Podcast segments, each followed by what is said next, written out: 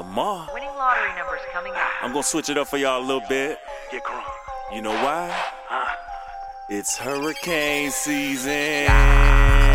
The new Miami, the new Miami, the new Miami. Surge, surge. The new Miami, the new Miami, the new Miami. Surge, surge. Kings cartel coming. Hey, this is Manny Navarro of the Wide Right Podcast, and we've got another special episode with you. Uh, we've got Bryant McKinnie on with us today, uh, one of the most interesting men, I say, in the world, because uh, first of all, you, you're not going to find many guys who are 6'8, 300 something pounds uh, kicking everybody's butt on the football field the way he did in the NFL for a long time.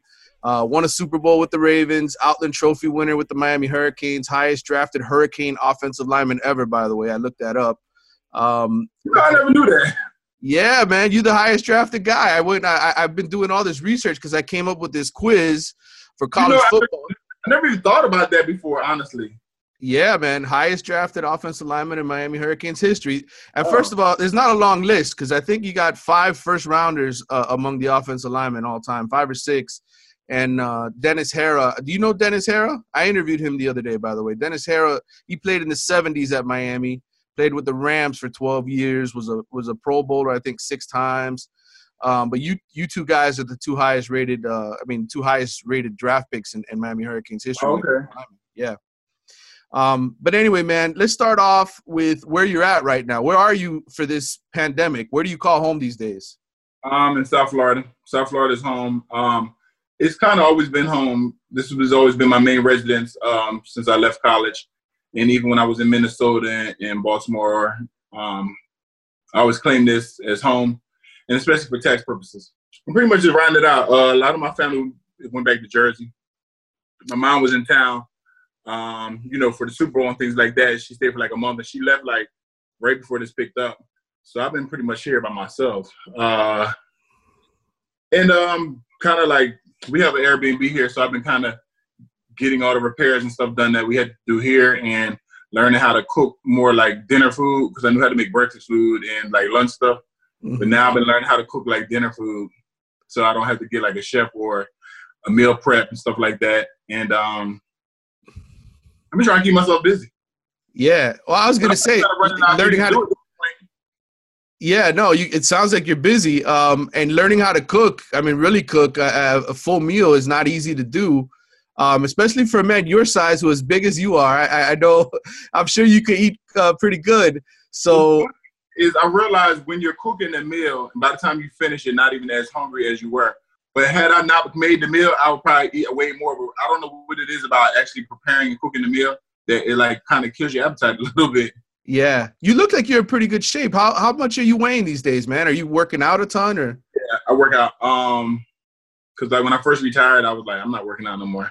Mhm, And then that lasted for about like a year and a half, and it was like, whoa, mhm. You need to work out. So yeah, I um I weigh more now, but for some reason I have it looks like to people that I actually weigh less. Yeah. Okay. But it's probably because more muscle mass now. Okay. Uh, So, so But you've been- um but you've been lifting weights and doing stuff, and, and it's not Yeah, like you're just sit, sitting around doing nothing. I go I have a trainer, so I work with him three times a week. On Okay. Monday, I have a friend, he's a choreographer, so a group of us get together. We have like a little dance class that we do just because it was something different. Um Yeah. I had like the same type of workouts. So I was we were like when the when the schedule was regular, I was doing that on Mondays, dance class Monday nights. Then I work out with my trainer on Tuesdays, Wednesdays, and Thursdays. And it's sometimes in like on a Tuesday night, I would play tennis with some of my friends. Friday, I would take tennis lessons. And then Saturday and Sunday would pretty much be my off recovery days. So yeah, at least five days out the week. Okay. So I, I know you've always had sweet feet, but uh, I mean, how does it look on the dance floor, man? I mean, you could, you you, you dance real well. I mean, you, you're like a guy who goes out there and does the classic stuff, or, or is this just like just workout dance? No, it's hip hop, and we recorded, and I posted it. It's on my page. I posted on Monday, like one of my um on my Instagram. I posted like one of the videos that we did Oh, that's Uh, awesome.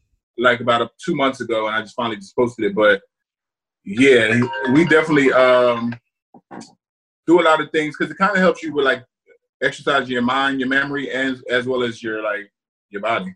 I mean, we got to get you on with Dancing with the Stars. You think we could uh, we could work that out? I'm building up for that. so um so tell me i want to start at the beginning with you man i want to go um to to new jersey um you know growing up there i guess i don't know how far away you were from philly um but tell me about your family growing up you know what did mom dad do siblings uh that kind of stuff tell me about growing up in in, in new jersey I grew up in, Jer- in South Jersey, so yeah, ten minutes. Uh, Philly's like about 10, 15 minutes across the bridge. hmm Um, it was a small town, Cocklebray, New Jersey. Um, both my parents actually worked at the same place.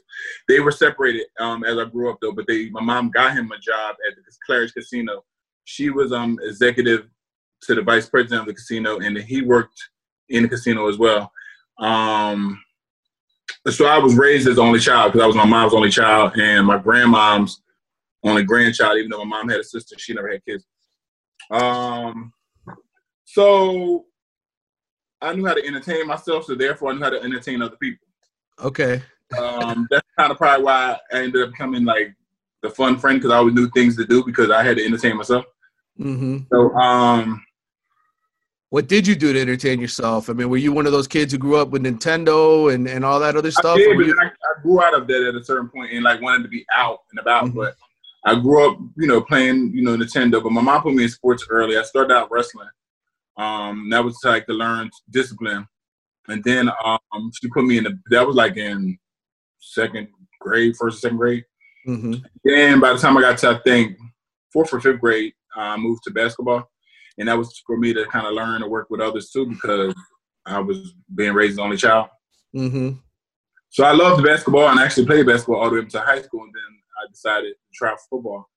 And uh, I never played football because I was always too much, you know, big for my age. Was too big for my age. Where if I'm nine, I was probably the size of the kids that were 12, and um, so it was always like an age and a and a, weight requirement, and I could never meet it. Um, I was- Yeah, I was gonna ask you how how old were you when you got to six feet tall? You remember? I was I was like 14. Cause I remember being like 5'10, 5'11 in eighth grade. So I think in eighth grade I was like 13. Yeah, so I was 13 eighth grade. So yeah, I was 14 in the ninth grade when I got six foot. My growth spurt basically hit when I was in 10th grade. I left, I was like in ninth grade, I was like around six foot, maybe six one. When I came back my 10th grade year, like six four, six five. But I was having like knee issues. My knees were like sensitive as I don't know what, and my appetite was crazy. And my mom just ended up taking me to the doctors because we didn't know what was wrong. But then it was just like a real bad growth spurt. He said, And and so football, you I mean you didn't really get to play that till high school, and then you end up at Lackawanna College. How did that all sort of come about, man? So all right, so I started playing football in ninth grade, and then um, we actually went undefeated my freshman year, my class, and um, I played defensive end, and I don't know if I played offensive line. Maybe I played like a little bit, but I really was a defensive end. My sophomore year, I didn't, I didn't play. I my I wanted to join the band because they go on trips, so I was trying to join the the band and play like the drums to go on like these trips because they were going everywhere and I kind of got over that. And then 11th grade, I went back out and um, played football. And then 12th grade, and then basically like the whole signing day, all that stuff that passed. And there was a kid behind me, um, Lamar Sturman. He was a running back, and he was really good, um, like one of the best in South Jersey. He was a year behind me, and um, a scout named Frank Verducci from Iowa. Somebody mailed a, a videotape in to him uh, from my hometown. Still don't know who it is. And they were telling him about, you know, the running back that we had. Just so happened on that videotape, I was on there too. And he was like, Well, who is this guy? So he contacted the school and said that um, they were looking, you know, interested in the running back, but he also asked, Well, who is this and where is he going? And it was me. And it was like, Oh, you know, he may go to community college or something, like really don't know, you know, just play sports just to, you know, play or whatever. Um, and, and, and at that time, I came from a small school, graduated probably like 90 something people. So it wasn't even like going to the next level like that wasn't even a big, like, it seemed like a lot of people didn't go from my school, put it that way. Mm-hmm. People So were focused on other things. To a big university, it didn't seem like they did. It was one guy named Jim Bundy who was like probably ten years before me. He went. He was really good as well, and he was a running back. hmm He went to I want to say Nebraska or somewhere, or Pittsburgh. He went somewhere, and then um, but that was like in '89. So I'm coming out like in '97, like you know, seven years whatever later, and um, it was just like a little different. So the guy actually came, Frank Ducci came and reached out to me and had me, you know, it was after the National Signing Day, so they had him with scholarships. He was like, but he had a good friend at Lackawanna, the head coach, um, Mark Duda, who was a friend of his, and he used to play in the league as well. And he could, you know, set up where I go there for two years, learn how to play offensive line because in college, I mean, in high school, I played defensive end. Learn how to play offensive line, and after my two years there, I can, uh, you know, transfer to Iowa. I, I make a commitment that I'm committed to go to Iowa, but I'm gonna go here first for two years. So, you know, it was like okay, free education at the end of the day. I wasn't, you know, really too pleased about playing offensive line because I didn't know any offensive linemen. I went, and um, even when I got there, I tried to talk them out of like making me play offensive line. Yeah. High school, I was like, I was like six, six, six, seven, but I only weighed like two, like forty hmm like 245 and I was like trying to gain weight but I was having trouble. But also was only 17, you know, by the time I graduated. So my first couple, you know, months in school, I turned 18 in September. You know, so when I got there I was still like 17, still trying to feel out. I didn't really lift weights, so everything I had was just natural strength and stuff that I did acquired naturally. So when I got there, um, the O-line coach, when I got to the junior college, the O-line coach kind of took me and I would start lifting in his mm. basement. So I wouldn't even lift with the team. He would come get me after I did my homework and everything. When they, they had lifting, I didn't have to go there to lift. Because I was like, listen, I don't lift and I need the whole, like, you got to tell me. Like, 'cause a lot of those guys had been lifting and they knew everything to do. It was like, I didn't. So basically, I'm a blank canvas. You, you got to show me. So he would come pick me up after like like around 8.30 and I go to his place and he would set up, you know, the whole, he had a little workout, you know, weight room in his basement and we would go down there and I would lift. And he would drop me off afterwards. And then from there, that's when it developed like whole weightlifting and then shoulders, you know, getting wider and you start putting on like more muscle and things like that. And um was really learning to play the position. I had to go against a guy who was a JUCO All-American. I'm coming in, first of all, I hated playing off his line. And two, I'm going against a guy who's in his second year, who's all, who you know comes back as a junior college All American. So mm-hmm. I'm going against him every day. My head is killing me because I'm trying to first of all learn a position. At that, I'm learning from a left-handed stance, and I'm not left-handed, so it never nothing about this felt comfortable to me at all. And just was going against him every day, all through training camp, every day. And I was like, "Is this what you really want to do? Like, this is like the worst. Like, you know what I mean?" And I just Yeah. kept I kept sticking with it. But I'm gonna tell you what's funny is when I went out for football back in um, ninth grade, uh, my grandma was u- used to me playing basketball. So she told me when I first went out for football, like, "Oh, you're not gonna like, you gonna quit." So that was always the voice that I always heard in my head when I had those moments like, I don't know if I want to do this, and it'd be like her, like, "You ain't gonna like, you gonna quit." So even when I got that um, scholarship to junior college, I was like, "Bro, remember when I said, remember when you said I wasn't gonna like it?" And she's like, "I know, you know." I'm proud of you. So um, That's great. I will always hear that voice every time I'd be like, Ugh, I don't want to do this. And I was like, just get out. And um, so after a while, by the time we got into season, by me going against him, and he's like the best in, in junior college, I had no choice but to get good. Like I basically was seeing the best person in junior college play every day in practice, and I'm going against him every day. And it now it got to a point where the light bulb kind of went off from my, you know, from me, and I was able to like figure out like, well, what is he doing? What am I doing wrong? And that's how I was looking at everything. Like, what is he doing? What am I doing that he's taking advantage of? And I started just like kind of dissecting the things that was going on. And one day, just the light bulb went off, and we were we had a um, you know, O line and D line, like they kind of like do pass rush drills and all those type of things, and run blocking um right before like a game and stuff like in warm ups Mhm. and we and we did it one day before a game, like early in the season. It might have been like second, first and second game, you know, of the season. And that same guy who was always giving me a, a tough time couldn't no longer get past me like ever again. Once I stopped the first, once I stopped him, once whenever I figured out how to stop him, that was he never was ever ever ever as good as he was ever to be able to get past me again. Wow. Um, and it was real frustrating for him too because it was somebody who you used to abusing, but at the same time, I'm like, I got to figure something out because I'm not going to keep going through this. And I would keep just watching like film, and I would just kind of like watch the things that he liked to do and try to always figure out a counter of how to like stop it or beat it. And then once I eventually just came up with the formula, it's just from there. You know, the first couple times he was like kind of mad and wanted to fight, and it was like I don't care about the fighting part. Yeah. so Of course not. Right. Okay, and um, so then from there, he had to kind of just accept, like, okay, he's gotten better, but I had a bigger margin to get better because I was I never played the position. You were Mhm. great at your position already, so I had the biggest room to make an improvement. Um, and then it just got to that point. So then from there, uh, everybody I was facing, since I was going against him in practice, the caliber of people I was facing weren't nowhere near as good as him. So now I'm dominating those people, and I ended up becoming a junior college All American after my first year. Um, after that season, um, you know, my commitment was to Iowa, but uh, Hayden Fry retired after after my first season. It's, it's funny how like, things just unfold. Hayden Fry Mhm. retired, and the whole staff got fired. So now I'm no longer tied to Iowa because the people I had a commitment to are gone. Right. So a new coach came in and they try to kind of follow it behind. And but at this point, I was like, I don't even know that. I don't know that know this group of people that came here.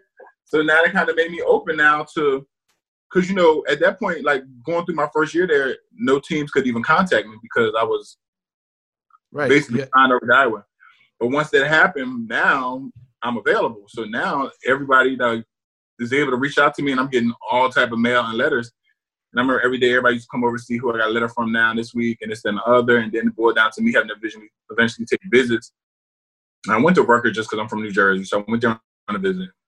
I went to Miami. I went to Arkansas, uh, Syracuse, and I wanted to go to Penn State, but they weren't taking junior college players at the time. Big mistake. So- right.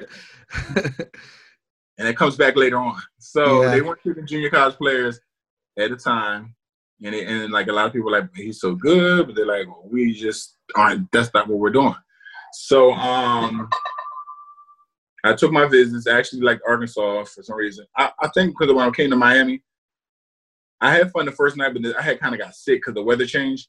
So I had kind of like I had a cold, and I was didn't really feel like being bothered.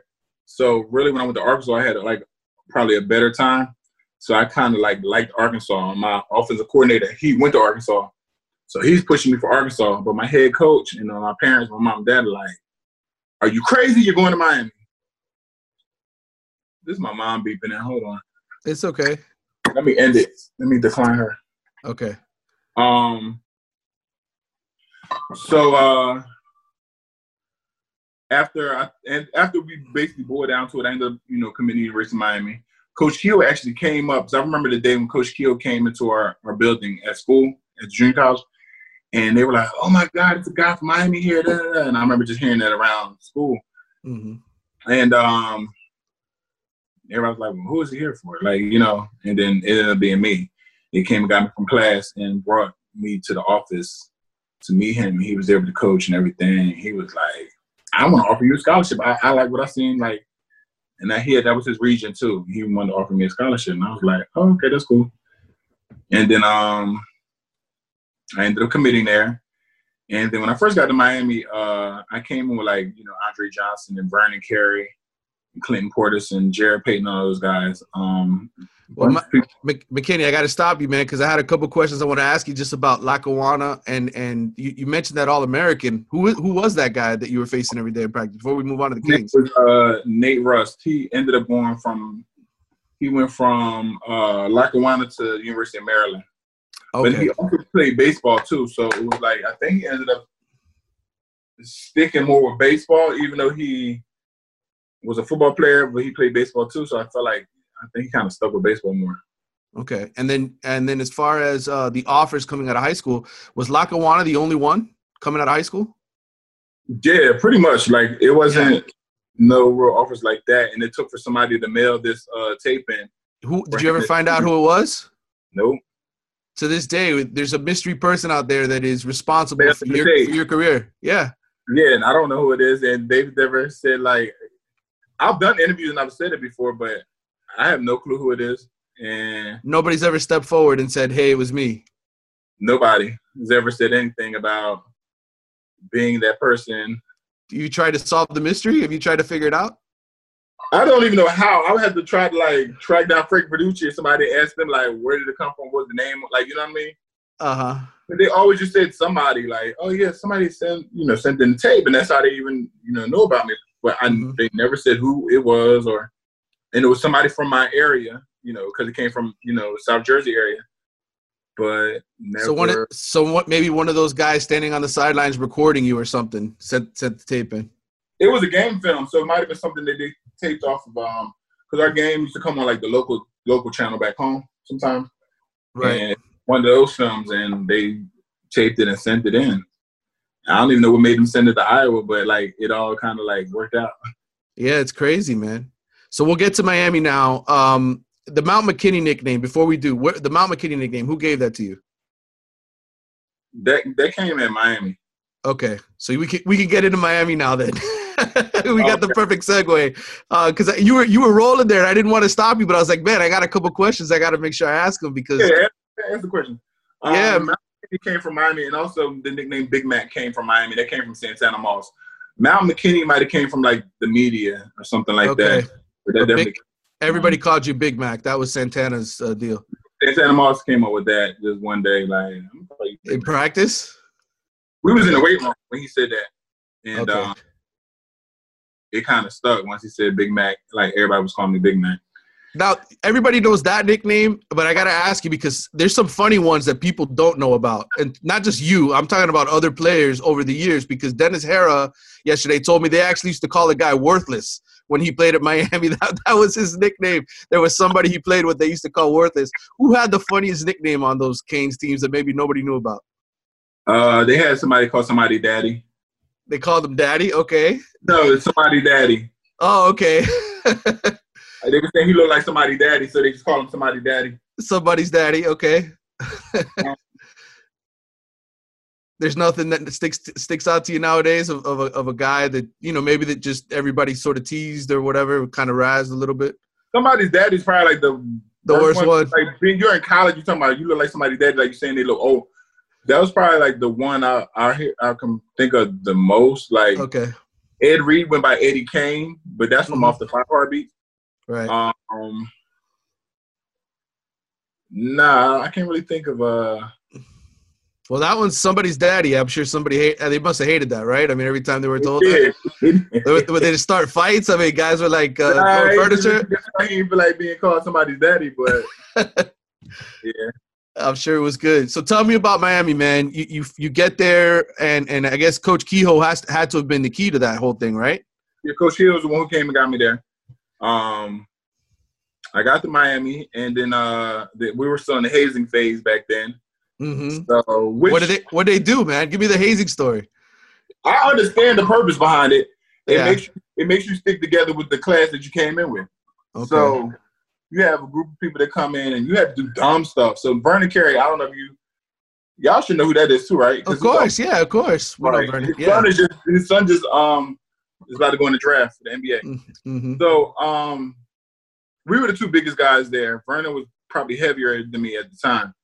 But we're the two biggest guys there. And like they would have like if you're in the cafeteria, I hate the sound still to this day. And they take like their little fork and they tap like the glasses and all that stuff. That means somebody got to sing. Uh huh. And they made, they made me and Vernon get up there and sing I'm a little teapot. It was like There's got to be video of that somewhere. Did anybody shoot that? That was before camera then, phones, don't know if right? They had camera phones like that back then. Yeah, they probably didn't. Oh man. So what what happened after you were done singing "I'm a Little Teapot"? that was just the embarrassing part. But then they also like would tie people up. They cut her hair off, and then they try to cut Vernon eyebrows, and he snatched the plug out the um wall. Um, they just seemed like they were trying to just be bullies all the time, but they were forcing us to all kind of stick together, which happened. So I remember one time the, the couches were shaped like a U, Mm-hmm. and apparently you weren't supposed to walk in the middle. and somebody asked me to. Somebody called me over to where they were, and I was like, "What's up?" And they like, I guess I didn't go in the couch, and they're like, "I'm here." Like, I'm like, oh. so I walked in, and also here like, "Woo woo," not knowing you're not supposed to walk through the middle, and then they were trying to get me to like, oh, once they got me in the middle, then it was like, basically a setup for somebody like to come and try to ambush me. So they had William Joseph come like rush me, and then I'm like, what is going on? And then it's like we're like he's rushing me, and I'm like going backwards, and then I just flip him the last minute on the couch, and I end up like on top of him, like we're like we're wrestling, but I have the upper hand. So of course they want to break it up and try to make us restart. And um, he charged me again, and then I end up getting upper hand, and then they were mad at him because they put him through so much, I guess, the year before, far as like uh hazing that Uh-huh. he was ready to take it out on somebody, but right plan, wrong man. I'm sure. I'm sure you probably know. There's got to be some legendary hazing story of maybe somebody who got it the worst or the or the crazy. Oh yeah, Phillip Buchanon got it real bad where they tied him up, him and another guy named Tory, but Tory ended up quitting and leaving. But him and him and Phil got left in the locker room. They got tied to the um, they got tied to one of the walls, and they got left in the locker room like to be left overnight, and had tape over their mouth. And just happened when the coaches was cutting through. I'm coming from the training room, going back up to the office, and they could hear the like people like, and then they, and it was them. He they let them, you know, he un, untaped them, and they came back to the dorms, and they was going off. And Phil was like, "I'm about to call my family." We're like, "No, we got to handle this at this point." Yeah. And we knew it was a lot of the defensive players, and some for some reason I don't know how we found out they were at like um Greg Schiano's house for like a little barbecue or something after like one of our little training camp days or something, and we called them up and we kind of like went over to the um to the locker room. and We blocked off. It was like four ways to get into the locker room. We blocked all three and made them all only be able to come through one door. And um we called them. We was in there talking shit, and we called them over there, and we waited for them to come in, and we basically like ambushed them in and attacked them. And from there, like we gained their respect because it was it was Ah. enough. It was enough. I wasn't going low, and then you had some people. I I wasn't scared of none of them, and me and Vern would be together a lot too. So it's me and Big Vern the biggest ones on the team. So right. Nobody's gonna there was a couple of them that we caught. We caught like by themselves. Like, oh, what's the problem? Like they like, oh, wait till we get that. We gonna tell Nick. Everybody always want to go tell Nick Webster everything. But Right. these guys be linemen, but y'all want to go tell Nick Webster. It's like, y'all bigger than him. Like, so me and Vern was ready to take him on. Like, we don't care. Like, we ready to get y'all now. Like, I was always trying to reverse it. Like, we got to turn into the. uh We can't be the prey all the time. We got to start making them the prey. Like, you know what I mean? Right. Somebody stuff. And that's how that's how I was. Like, I ain't gonna keep. You ain't gonna keep bullying me now. We gotta decide, leave us alone, or we gonna now start attacking y'all. So they kind of had enough of that, and Yeah. you know we kind of stood together. But it was a period of time. Even you know, me and Vernon weren't really even that close. I guess because we both spoke. Um, we both play offensive line, and he didn't really speak to me much when I first came there. I didn't speak to him, even though we live right next door to each other in the dorm. And then, but it took for that day when I got caught in the middle for the um when William just tried to rush me, whatever. I already knew Vernon wasn't in there when it happened. So Vernon came in afterwards after I just finished, and they called Vernon in the middle and did the same exact thing. And I'm like, oh gosh, they about to get him now. And I'm here. I guess I gotta help him, like you know what I mean. And then they had like uh, one of the linebackers, and then they had somebody else grab Vernon from behind and pull him down, and then they got on. They like all tried to jump on him. So then I was like, even though we don't speak, I should probably help him because I'm going to need him probably to help me later on. And he is another big guy. So uh, uh, both, like all of us was in there at this time, like our class, and I just got up and I went over there and I started pulling people off of him to the point where he was able to push the rest of the people off and get back up. And then once I did that, like you know, somebody come like grab me and try to slow me down, and then Andre Johnson jumped in, then Clinton Portis jumped in, then it just made like a trickle effect. You know what I mean? Mhm. And that's when me and Vernon became close from there on because it was like, yeah, he had my bag, and it was like I had to because Yeah. I'm gonna need you to have mine at a certain point. Yeah. So that's the Um, secret sauce, man. That's the secret sauce, really, to building the, the great relationships of these It- it- little. they stopped it because people be complaining. It's like it really weeds out the weak people Yeah. Who, because I told you we had some people that left, and it was like that is Because of that. It just shows you who the weak were. Yeah, that's amazing. And and uh, so did you ever become the bully? Did you ever? Because you got to turn around and do the hazing I, didn't somebody really, else. I didn't really have time for all that. I ain't feel like Yeah. wrestling nobody. Like, um, I was, I would watch. That it was other people who always felt like they wanted to get like a get back, and that's how it always kept going because you got bullied. So now next year you wanted the opportunity to bully somebody else. I'm like, I don't have time for this. I watch, but I'm not. I don't feel like being involved in all this. Um, Yeah. Jump around people because I know I didn't like it when it happened to me, so I don't even want to do that. But you know, you have people that react two different ways. You have people that's like, "Well, since it happened to me, I'm gonna make it happen to you," and you have somebody like me that's like, "Well, it happened to me, so I don't even want it happen. I don't even like going through it with you know anybody else." You um man, so you guys obviously, I mean, everybody knows about the national championship team, but in 2000, you guys got totally screwed um, by the BCS. Man, you should have played Oklahoma in that championship game and didn't. And what was the? Uh, take me to that day when you guys found out you got screwed in the BCS, because I, I imagine everybody must have been so pissed off. We were because we beat Florida State, even though we lost um, to Washington the second game of the season and got to a late start against Washington. Um, that finding that out kind of set up our season for the following year.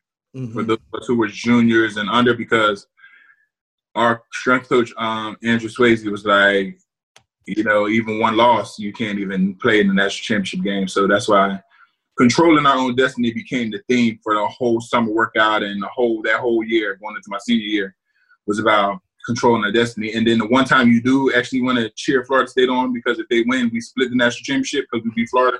We beat Florida in the Sugar Bowl. So now by us being Florida in the Sugar Bowl, if Florida State was to beat Oklahoma, we would split it. Mhm. So the one time that you cheer for them, they don't. I don't score a touchdown. What was the score like? They had a safety or something. What was the score like? 13 to 2, man. I'll never forget It it. was like something stupid. And I was like, to who? Like you didn't score a touchdown. You did, did you call and talk trash to those FSU guys? Were you friends with any of them? Did you? No, did we you- wasn't friends with them. Okay. We got became friends with them like later on in the league when they get on your team. But mm, right. Did you it ever give one of those guys shit or no? huh?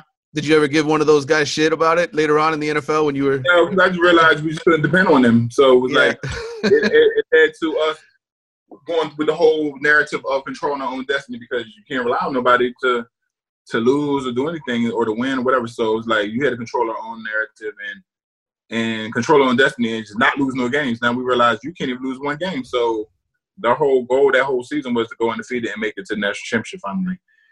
when I when I think about those FSU games between Miami and FSU, I I, I always think about the Shockey catch in the end zone, man, because I was in the stadium that day as a fan in the Orange That was. That was the game that kind of like let a lot of fans know who I was, who Jeremy Shockey was, and who Ken Dorsey definitely was. Um, was like um like a, a big game for us three. I remember I remember being in the paper the next day, and it, it kind of highlighted like myself, Shockey, and and Ken Dorsey, and it highlighted me because of the guy I had, had to go against was Jamal Reynolds, and he was like known for getting like a lot of sacks and things like that and he ended up not even. I don't even know if he had a tackle or if he did, he had one, hmm and he didn't get any sacks. So that became a thing. Um, I'm thinking that's just me doing my job. I didn't realize that like not having no sacks was like a big deal until Yeah. going to, so going into my senior year. I was like, oh, they were making all these stories about he didn't give him sacks, he hasn't done this. I'm like, well, you're not supposed to, right? Like, but it's like a big deal, like that you haven't. And now I'm going to my senior year, so it's like you have one more season to go through without giving up um, any sacks. And now I went from being under the radar to now being everybody's target of trying to get a sack.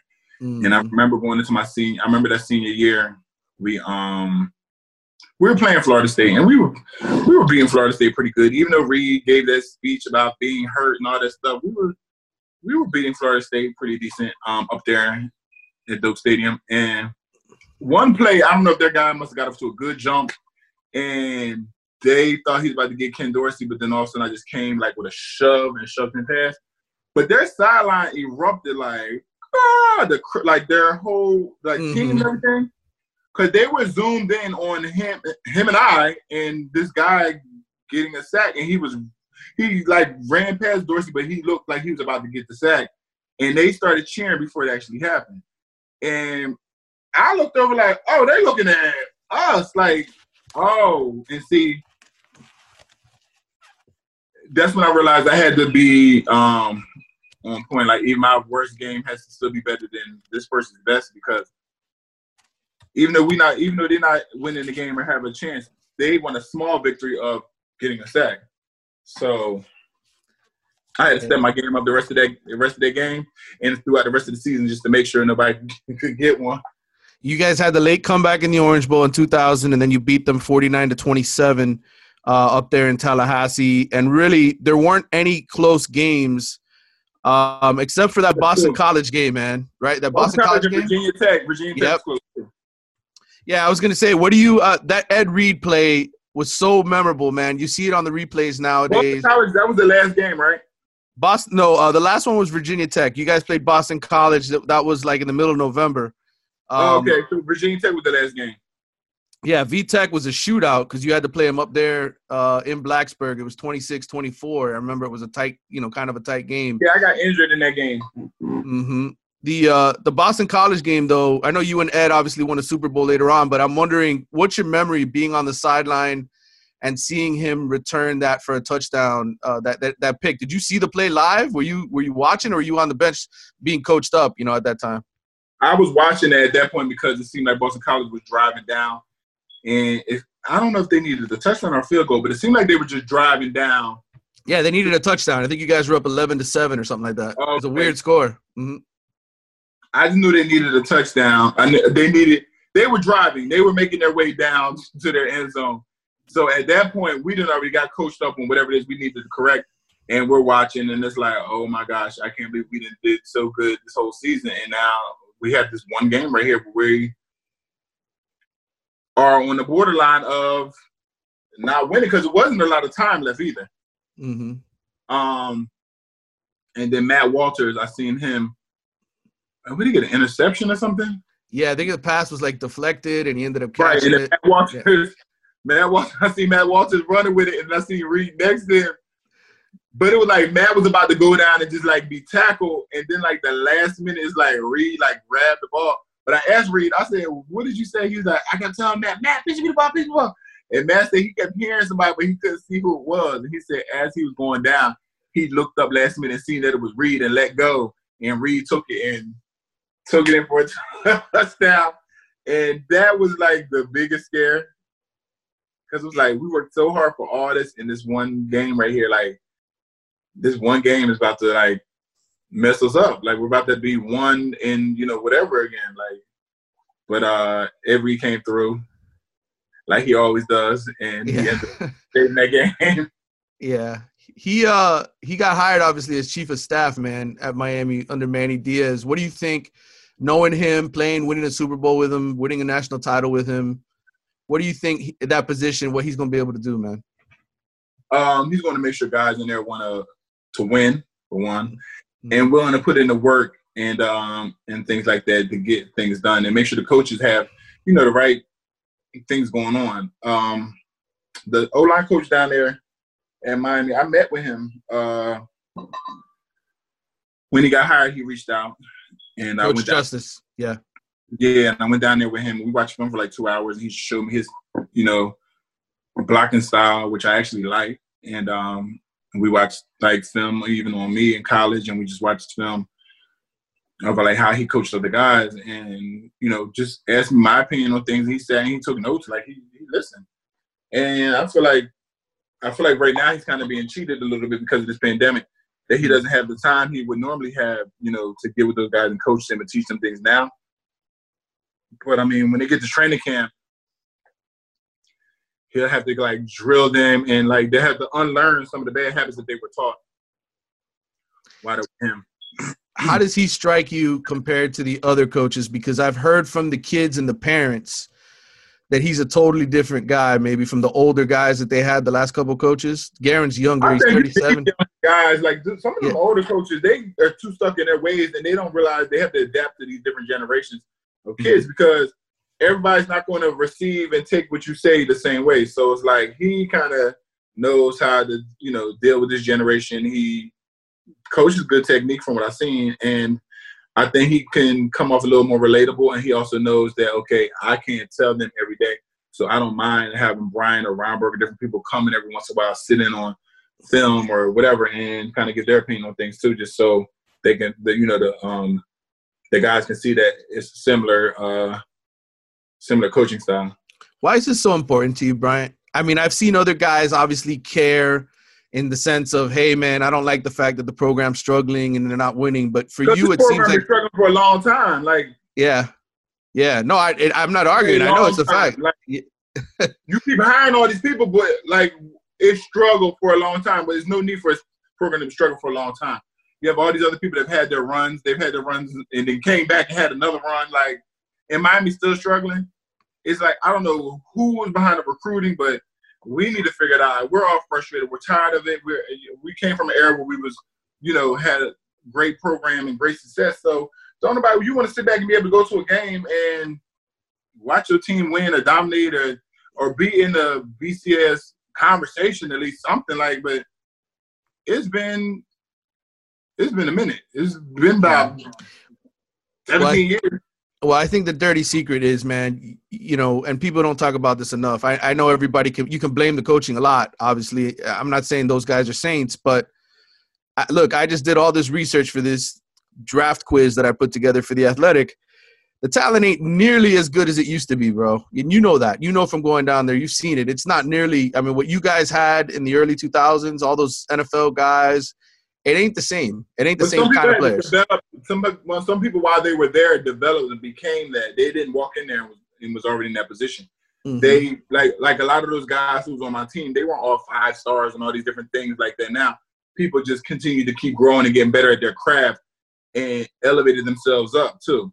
But mm-hmm. you have to me a lot of those guys that are there now who are I'm happy to be a Miami Hurricane and that's it. They're fine with happy to be here but they're not trying to be like one of the great and elite ones that we're talking about later on. Once mm-hmm. they leave, like they're not trying to leave a mark there. They're just trying happy to be there, and you know, hopefully because they at the University of Miami, they can go on, you know, and pursue a career in the league later on because a lot of guys come from there and, and get a chance. But be like a difference maker. Be somebody. I felt like DeeJay Dallas came in and he tried to bring that energy like that uh get everybody to, you know to be on the ball and win but he's only one person. You needed a few more people like him to give that energy and go out there and you know play every down like it should last and things like that. Maybe they need to do some hazing. They, they need to bring nate webster back and have right. him kick everybody's ass. They do. So, so, I'm gonna tell you, they need to install some hazing in there, get them to get you know tight and have each other's back, and realize, hey, long as you don't let nobody else outside of here do this to you, then you're fine. hey, I got to take you back to um, Shockey because you were roommates with him, right? Yeah, uh, my senior year. Your senior year. What was that like? Because uh, he was he, every time I saw Shockey, and I was there, I think for his draft party. Um, every time I saw Shockey, I saw like a rock star, man. Like you know, the blonde hair, and was he a rock star by the time he was a senior? Shockey was more country when he was in school with us. Shockey mm-hmm. developed into a rock star when he got to New York and started growing his hair out. That's mm-hmm. when he came to the rock star, grew his hair out. He got the tattoo sleeve mm-hmm. on his arm. That's yep. when he like, transformed from he had like this little military buzz type of cut prior to the growing the hair out. That's when he became like the rock star. What and, was he? Uh, what was he like as a roommate? I mean, country music, like left and right, or what was that like? No, I don't really recall him playing country music too much. Okay. Um, but Shockey was Shockey was cool from Ada, Oklahoma. uh-huh.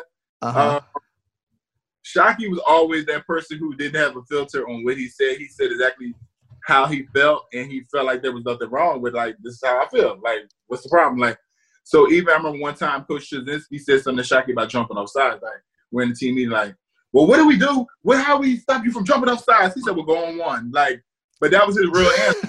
That's not something that you would say, like, and he just said it so like nonchalantly, well, just go on one. It's like that really wasn't a response, but he didn't even allow what he said the process to say maybe I shouldn't say that. He just blurts out what he thinks, and that's what we all like loved about Shockey because Shockey is always going to just be Shockey. Like he never like really sugarcoats. Like I think he probably had to learn once he got to the league. Like maybe I should say that like had to learn through experiences, but he always kind of if you ask him something, be like, "No, that's stupid." Like he would just say exactly. hmm He would say exactly what he thought about something. And it's just kind of funny because it's like, dang, you don't know how to feel this up, but he's always being honest. Yeah, that must have been a fun uh, friend. And you guys were friends all the way through, right? When he was in the league and everything. Yeah, yeah, yeah, yeah. We were friends all the way through. And then my mom, because he was in New York, my mom would go up to a lot of his games um, too. And uh, him and William Joseph ended up being on the same team, so she would go up there and visit both of those two. Um, but yeah, we've been we still friends. We still uh, communicate. Um, Yeah, I was gonna say, who are you closest with still today? I'm in a group text with it. It's a group of us that are in group text now that DJ Williams created. So I think in that group text is like me, him, Vilma, um, Santana Moss, Antrel Rolle, um, Mo Sikes, uh, Delvin Brown, and, and one other person is in there. It's like we're all in that group text. I don't know how. Um, I don't know. The DJ formed this. Uh, it's been like two or three years now. We have had this group text, and then I have another one with the O line. So it's like Romberg, um, Vernon Carey, Joaquin Gonzalez, uh, Chris Myers. It's like a bunch of people. It's a lot of people in that one too. A bunch of O linemen in that too. So Lifetime friendships, man. It seems like, and you guys go to all each other's weddings, everything, right? I mean, this is bad because even like I had um I had a charity kickball event I do every year, and um like a lot of the guys came. Um, let me see, because I have a list of people who came to my um kickball thing. So like from the UM, like Antrel Rolle came, Mo Sikes came, Roscoe Parrish has come, Jonathan Vilma, Damien Berry, Olivier Vernon, Brett Romberg, Kareem Brown, Ed Reed has come, Willis McGahee, Vernon, I said Vernon Carey already. Um, like a bunch of those guys. So uh, like everybody comes out and kind of supports each other. that's great. That you, know, all these years later, the friendship is still as strong as ever. Yeah, because some some of these guys act like we still in college.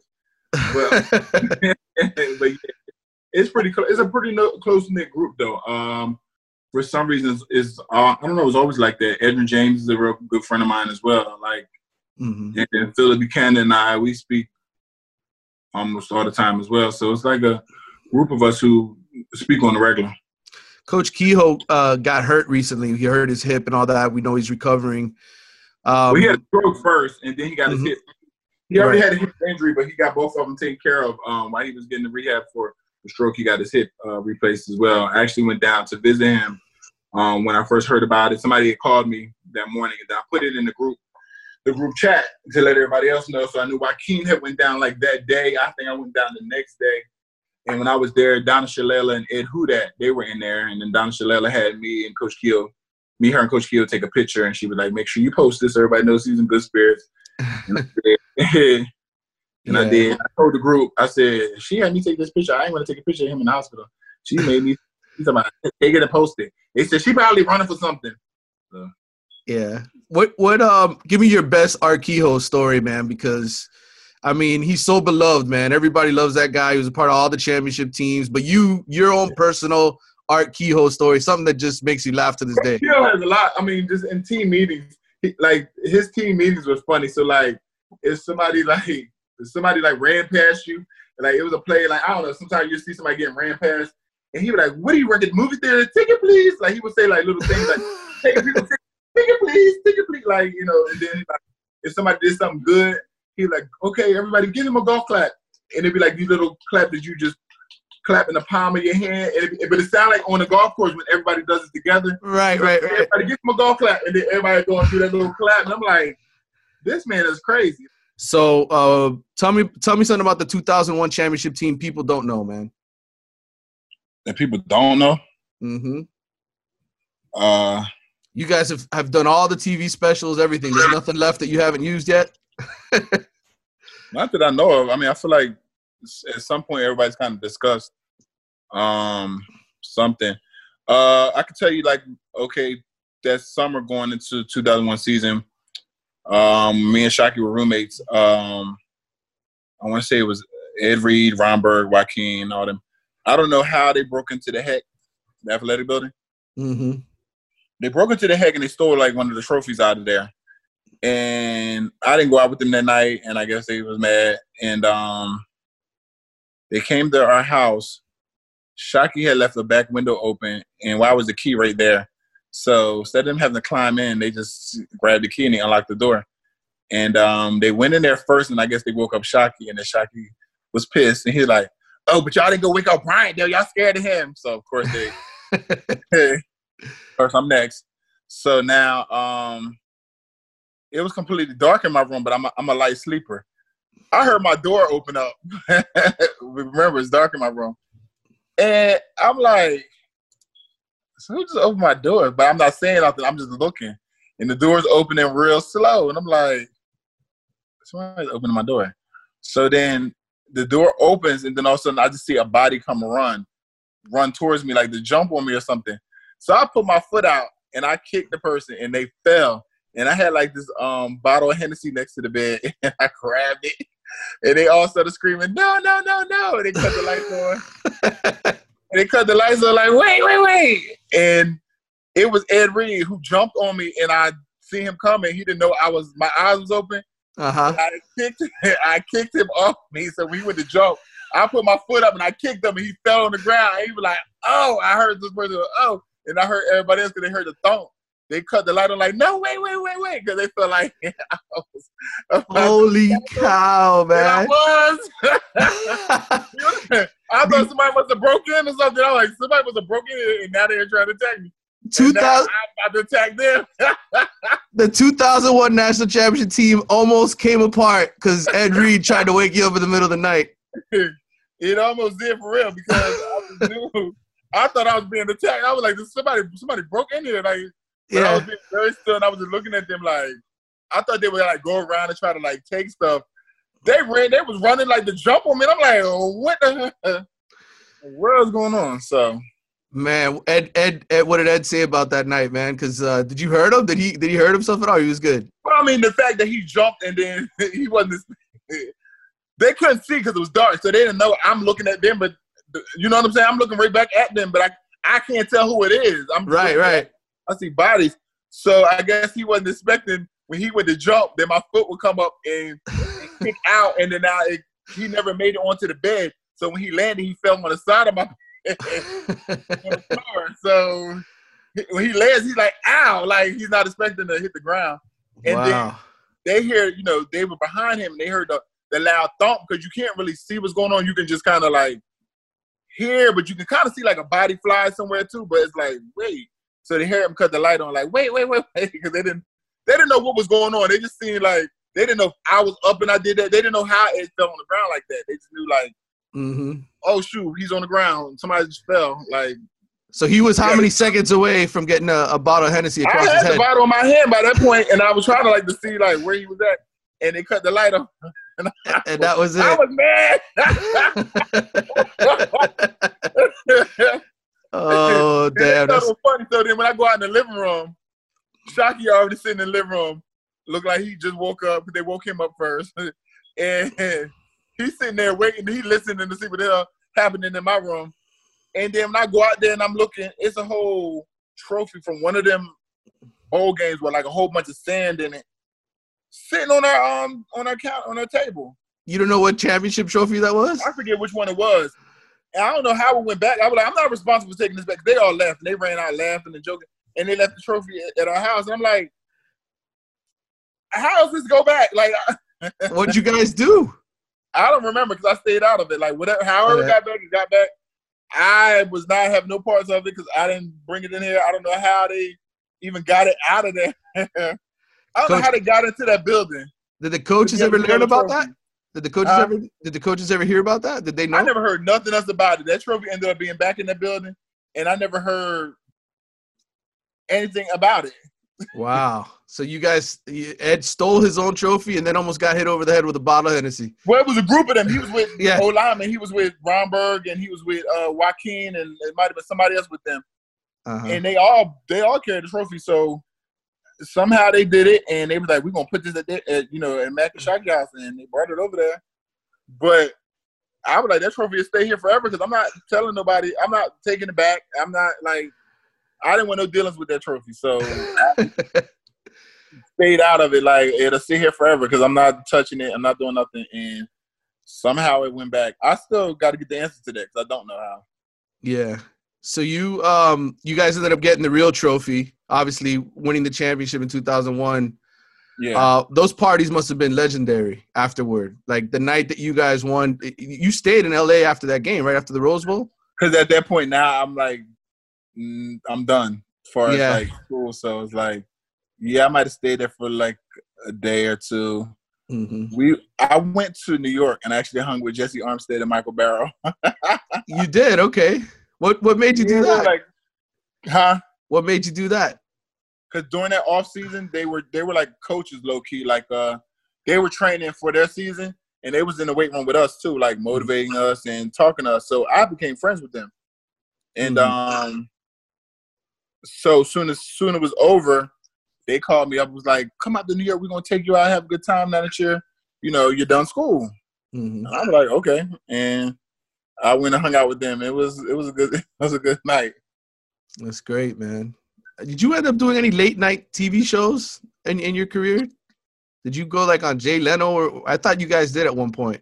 We did. Um, we were out there for the Rose Bowl. We were on Jay Leno. Yeah. Um, and then like I did stuff on my own, like after, later on, just like with the Best Damn Sports Show and things like that. But hmm yeah, we definitely was on Jay you Leno. guys, you guys were rock stars, man. That team to this day is still rock stars. Do you have you seen There was any? a lot of big personalities on that team. yeah. Have you? No, the personalities were great. I'm wondering, did you ever have you ever seen a college football team since? Did that Clemson team a couple years ago remind you at all of you guys, or you know, in terms of they don't have the personalities we have.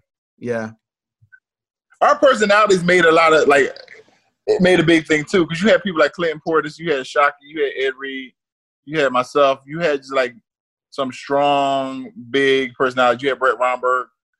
Um, they should have did like a um back then if they was on reality stuff. Then if, y'all if they would have followed us like how they did like uh the training camps. If they would have followed us, college students training camp, y'all would have y'all would have been entertained. What we've seen uh, over the years, like Sports Illustrated, ESPN, all these people come out with these the greatest teams of all time, and they give you guys respect, but they don't put you number one. I've they seen don't them put like us number one because they always want to make it a debate and make it a conversational piece. Because they know it'll be too easy to put them number one because that's where we're supposed to be. So they want to make it a conversational piece and uh, put us like three and put two teams, not one, but two teams ahead of us when we know that we would demolish all those teams if we ever had. Everybody could play them back in their their time of like being, you know, if we, everybody could be seniors at the same time or whatever year you were when you won the national championship, we would beat them. You destroy them. And that Clemson team is the only one I think I've seen that I was like, man, 15 and 0. They beat, you know, the one with Trevor Lawrence from a couple years ago.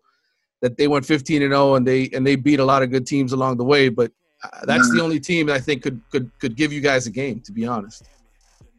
We just had the attitude of always like expecting to win too, so hmm it was just different. Brian, this was a lot of fun, man. I really Oh, thanks appreciate for it. having me. All right, man. Okay. Hey, it was awesome, Brian. Thanks for doing it. Thanks. These other teams gonna do? Orange or green on the screen, hit with a full head of steam. Come to your side of town.